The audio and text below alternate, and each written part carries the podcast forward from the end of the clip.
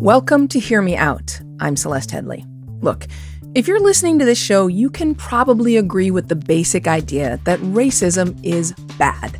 It's not exactly an unpopular opinion. We know that racism, both systemic and personal, is responsible for a lot of problems in society and has been for a long time.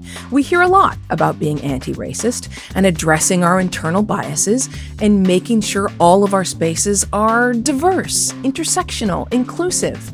None of this is news to you, I'm sure. But what if someone told you that actually a little bit of racism, deployed in the right way, can be a good thing? I think I'm just putting a name to a thing that we already do. And I think the idea that we have to be this perpetual melting pot is overcorrection. Writer Damon Young joins us to make the case for racism light in just a moment. Stay with us. This is Dahlia Lithwick, host of Slate's legal podcast, Amicus. If you're listening to this show, you might be interested in Amicus's live show that we're hosting in Washington, D.C. on Tuesday, May the 14th. My colleague, Mark Joseph Stern, and I will be talking to some amazing guests, including Sherrilyn Ifill and a sitting state Supreme Court justice all about how originalism, a relatively recently invented way of interpreting the Constitution, has taken over the Supreme Court and radically reshaped the law. It's been doctrinal rocket fuel for the conservative legal movement and facilitated the rolling back of abortion rights, the expansion of gun rights, and the obliteration of the separation of church and state. And as another wildly consequential Supreme Court term careers to its end, the court's originalists are on a tear. But there's something you can do about it, and we hope you'll join us in DC on May 14th to explore the possible pathways out of the current situation. Go to slate.com slash amicus live for tickets. Welcome back to Hear Me Out. I'm Celeste Headlee the Negro still is not free. 100 years later, the life of the Negro is still sadly crippled. You may have been taught that Martin Luther King Jr.'s I Have a Dream speech was a call to end racial divides. But listen closer, it's not. The idea that Dr. King was calling for a color doesn't matter, I don't see color type of society is a common misperception. And I guess it's an understandable one if you get caught up in that not by the color of their skin, but the content of their character part of his speech. The I Have a Dream speech ends, though, with the following statement when we allow freedom to ring, we will be able to speed up that day when all of God's children, black men and white men, Jews and Gentiles, Protestants and Catholics, will be able to join hands and sing in the words of the old Negro spiritual, Free at Last. Free at last. Thank God Almighty, we are free at last. Dr. King was recognizing the differences between people and wasn't calling for us to erase racial identities or religious identities. He just wanted us to erase injustice. So the existence of different races wasn't really the problem, at least in Dr. King's eyes. After all, although it's often used to discriminate against groups of people, racial identity can also be a source of community and support, belonging.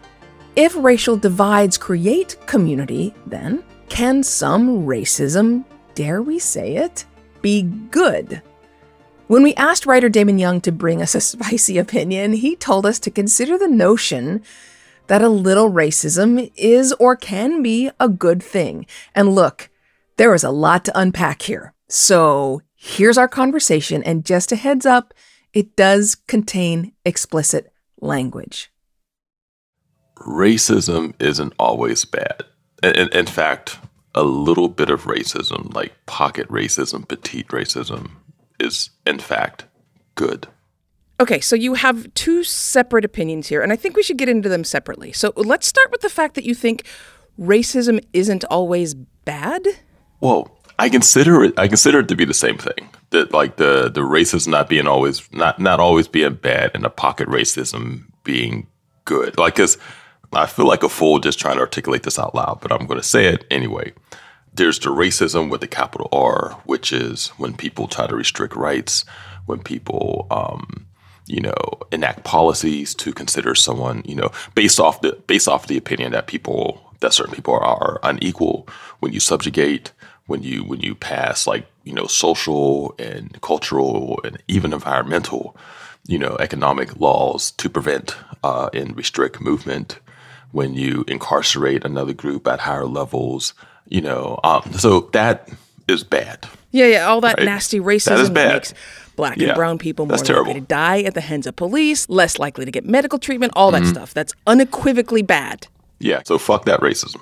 And so what I'm talking about, um, and I guess the best way to really provide a context for what I for what I mean is to rewind to the 1970s NBA. So the NBA at that point was undergoing a pretty severe public relations issue where um, and this and this is racism with a capital R, where the, the media was calling the league too black, you know, calling the players too drug addicted, too coked out, lazy, didn't care about the game, et cetera, et cetera. Some of the, you know, and you actually see some of the same criticisms, you know, about black athletes today, right?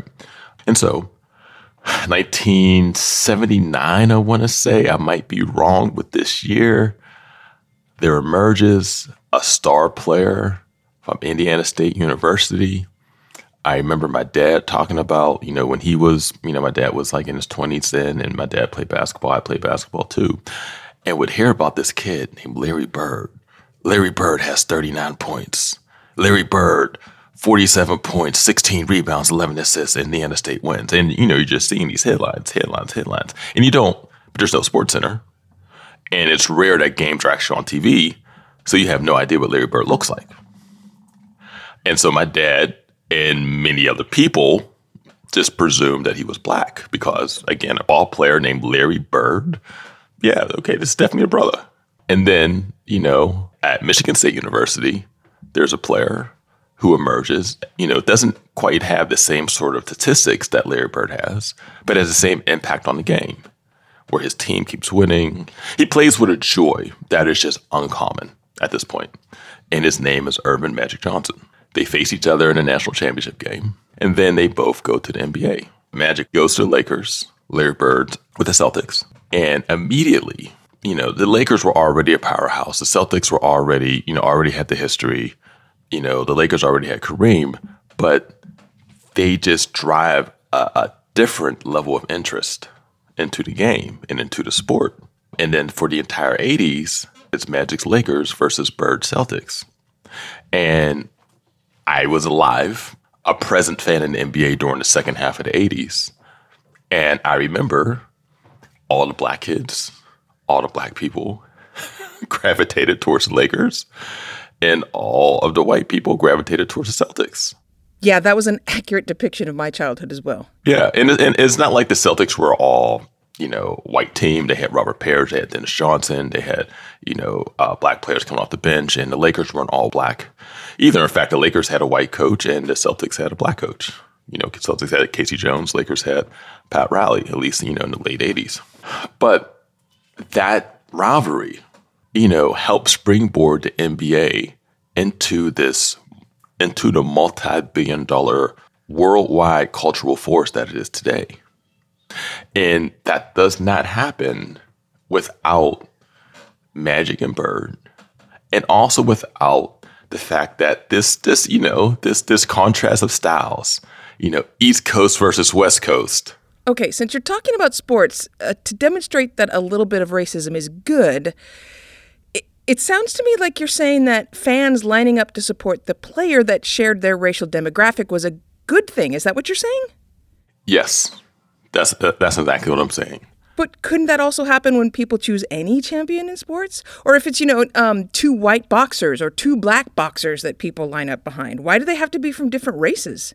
Well, I think that it being behind different races just, you know, it provides like it, it provides the interest in a casual fan. It also we you have this dynamic where you have the contrast, right? And you have the contrasting styles. You also had it. It also mattered that it was L.A., which is L.A. versus Boston, right? This wasn't L.A. versus San Diego or Boston versus Philadelphia, which was its own rivalry at that time, Boston and Philly. But LA versus Boston was a thing. And so you had DC stark contrast, and it was like, okay, which side are you on? And an appreciator of, of basketball, just, you know, like I was at the time, I just love watching great basketball being played. I gravitated towards the Lakers because, you know, I'm black and Magic was black and James Worthy was black and Kareem was black. But I just loved, I loved watching the Celtics play too. I didn't love the Celtics, but I love watching Larry Bird play basketball. And again, I think that, you know, sometimes people call this tribalism, right? Which is, a, to me, it's another way of saying racism. okay, it's a very, very polite way of saying that. And again, I just don't think that it's a necessarily a bad thing if people, you know, root for if they see somebody on TV, they, and, and again, you're watching these players on TV, you're watching these athletes on TV, and you have no allegiance, you have no connection to them whatsoever. So it's like, okay, well, I see the white guy, I see the black guy, I'm black, I'm gonna just root for the black guy, you know, and I don't, and I don't think that's a problem. And again, in the NBA's context, that dynamic definitely, definitely, definitely springboarded the NBA from the struggling league in the 70s to again this global force by the 90s and obviously michael jordan you know emerges too from that but you know jordan jordan doesn't have the platform that he has without magic and bird I definitely have more questions for you, Damon. We're going to take a quick break. We're talking with Damon Young here on Hear Me Out. I'm Celeste Headlee, and we will be right back. This is Hear Me Out, a podcast from Slate, and I'm talking to Damon Young, who brings an opinion today that is controversial feels like not significant enough. Your view is that a little tiny bit of racism, racism light, can be helpful. Now, you gave us a sports analogy before, but let's bring this to, say, the workplace or your neighborhood. We know scientifically that humans want to separate ourselves into groups. We are ready to separate ourselves into blondes and brunettes, people in blue shirts versus people in green shirts. So, because skin color and racial characteristics have been so destructive, should we try to find another kind of tribalism that might be less toxic? I mean, but we do though. I mean, we we we already kind of curate ourselves based off of income, based off of uh, interests, based off of gender, based off of religious practice based off of um, whether or not you know you're adult who has children. So there are all these ways that we're already, you know, segregating ourselves socially in a way. And again, I'm just putting a name to a thing that I think that most of us already do. Like, you know, when Friends was popular um, back in the '90s, and um, there was, you know, it, it had the criticism back then, like, how come there are no black people on Friends? How come, you know, this is not a this is not like a accurate depiction of New York City.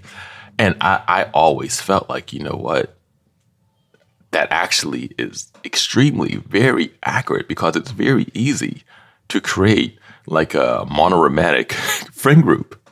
I've done it in Pittsburgh. Pittsburgh is 22% black and I've, I've done it here. Right. And so I think it would be, it's less realistic if you have like the one black friend shoehorned in. You know what I mean? Um, and, and the criticism that sort of criticism was always misguided to me because you know it's focusing on the the lowercase r racism when a capital R racism is isn't why aren't there black people on Friends? It's why aren't black creatives given those same opportunities to create a Friends type show? You know that's that's where the issue is, right? But in terms of creating this world that is that is starkly, you know, um, conspicuously white, again, I don't think there's a problem with that at all because that just reflects reality. I mean, yes, there are people who exist in the world, who exist in America, who have, you know, the United Nations in their in, in their most recent, you know, text, um, you know, text messages or whatever, and that's fine. Um, I think that is more the exception than the rule, though. And again, I, I think that as long as you aren't saying, okay, these people are bad or these people are less than, and I want to keep them away. And when it becomes that capital R racism, then that's that's when it becomes like problematic. That's when it becomes hurtful. That's when it becomes destructive. But the capital, but the lowercase R, where you just naturally gravitate towards people that you might have a shared history with or a shared relationship with America with. Again, I just I just don't think that's a bad thing. And again, I think that most of us already do that. I mean, I don't disagree with you. Decades of research show that most white people in the United States do not have even a single non white friend. And there's more research that says that when a white person says they have a black friend, the standards are different. They wouldn't consider that person a friend if they were white. Just really quickly, I'm going through my text my text messages right now, and I'm looking at you know the the last 50 text messages that I've seen. I have to go down 18 people before I get to a white person and it and it's um my yeah, and it's my old editor at the Washington Post. I never thought I would say this to you, Damon Young, especially based on your writing, but you seem to be more optimistic than I am. I don't think we can separate ourselves out on racial lines and not be awful about it. Shouldn't we all want to be anti-racist?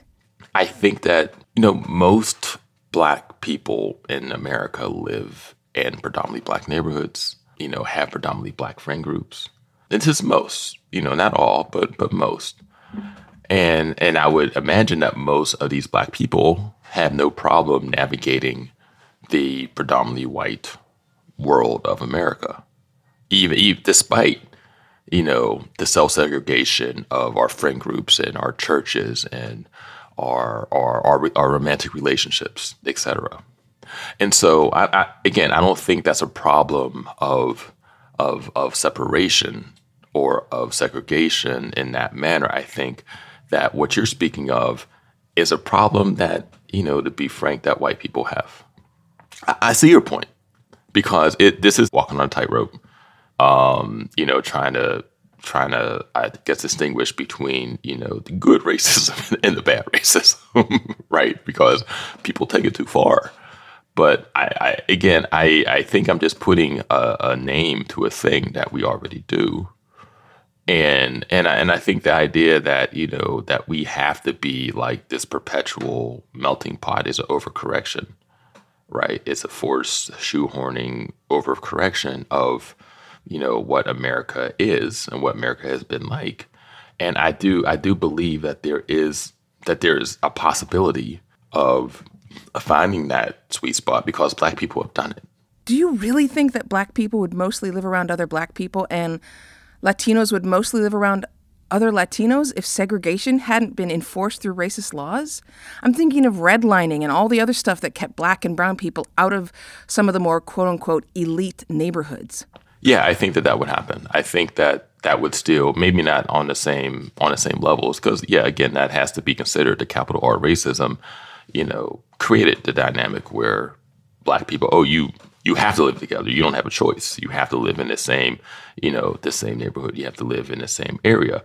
Um, but we see it today though, um, where you know, black person maybe gets some money, get some whatever, you know, um, and are able to live in you know in wherever they want to live. And you know, you see a lot of us moving to D.C. or moving to Baltimore, or moving to Charlotte, or moving to you know to to Atlanta, you know, places where there are more of us, right? Like you, are just not seeing the black person who gets money and decides to move to Montana. It's like you know what, I, I, I got this freedom. I can live wherever I want. Let me go. Let me go out to the big sky. I mean, they're not going to have the food I want or the exactly. music. Who's going to do my hair? Oh God, the hair. Where am I going to get my hair cut out there? Who am I going to date? If I'm in, if you're a black person who's interested primarily exclusively in dating other black people, um, so so again, I just I just again, this is a thing that we do already, right? And again, the, the bad part is the bad part. The, capital R racism is the bad part, but the lowercase r, the you could call it tribalism or whatever you want to call it, I don't think is a bad thing. I mean, I think we saw another example of this, of the distinction between it with the the women's um, national championship basketball game, where you know, people who had never really been into women's basketball, women's college basketball, were paying attention to a sport. And you had this, you know, this tremendous player, Caitlin Clark from Iowa, and the team was predominantly white. I think they maybe had one or two black girls on the team. And again, that that happens when you have, you know, just like with Indiana State and Larry Bird back in the day, you have a you have a player like Kate, like Caitlin Clark, who it, it, matters that she is a is a white girl, white woman, sorry, from a predominantly white team, who was domi- dominated a sport that is, you know, you know, I, I know the demographics for women's basketball are are a bit different than men's. I, I know men's is predominantly black. I think women's ball might be closer to 50 50 I don't have those numbers in front of me, but still, just to see her out there doing this over and over again generated an interest, right? And and again, what you mentioned with the reactions to um, Angel Reese's um, taunting, that's that capital R racism coming to bite us again. You know, where people could have just kept it at, you know, I was rooting for LSU. Y'all rooted for LSU because they were the black girls, and we rooted for Iowa because they were the white girls. LSU won. That's great shake their hands. Let's see them again next year. Right? Like, I, if you stop at that level, then it's not a problem. But, you know, they didn't stop at that level, they took it further. We're going to take another short break, and we'll be back to wrap this up with Damon Young. This is Hear Me Out, a podcast from Slate. We'll be right back.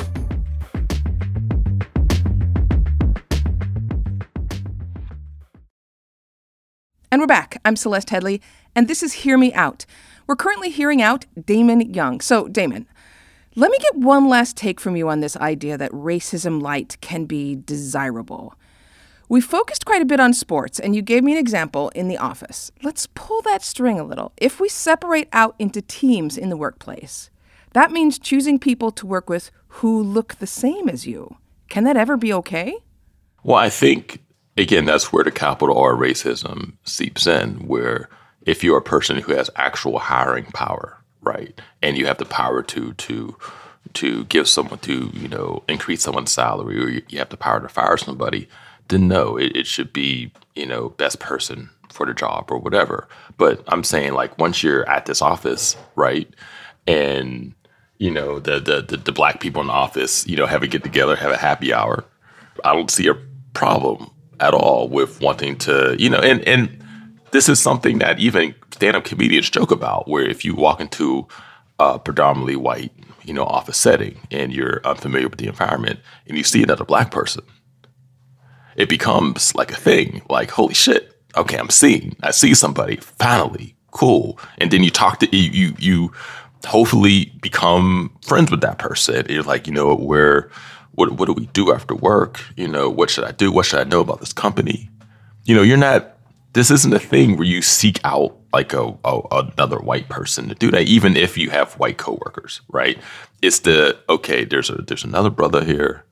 He might know the ins and outs. He might know some of the things that are not, you know, in the welcome pamphlet, in the welcome pa- packet, things that HR isn't going to tell me.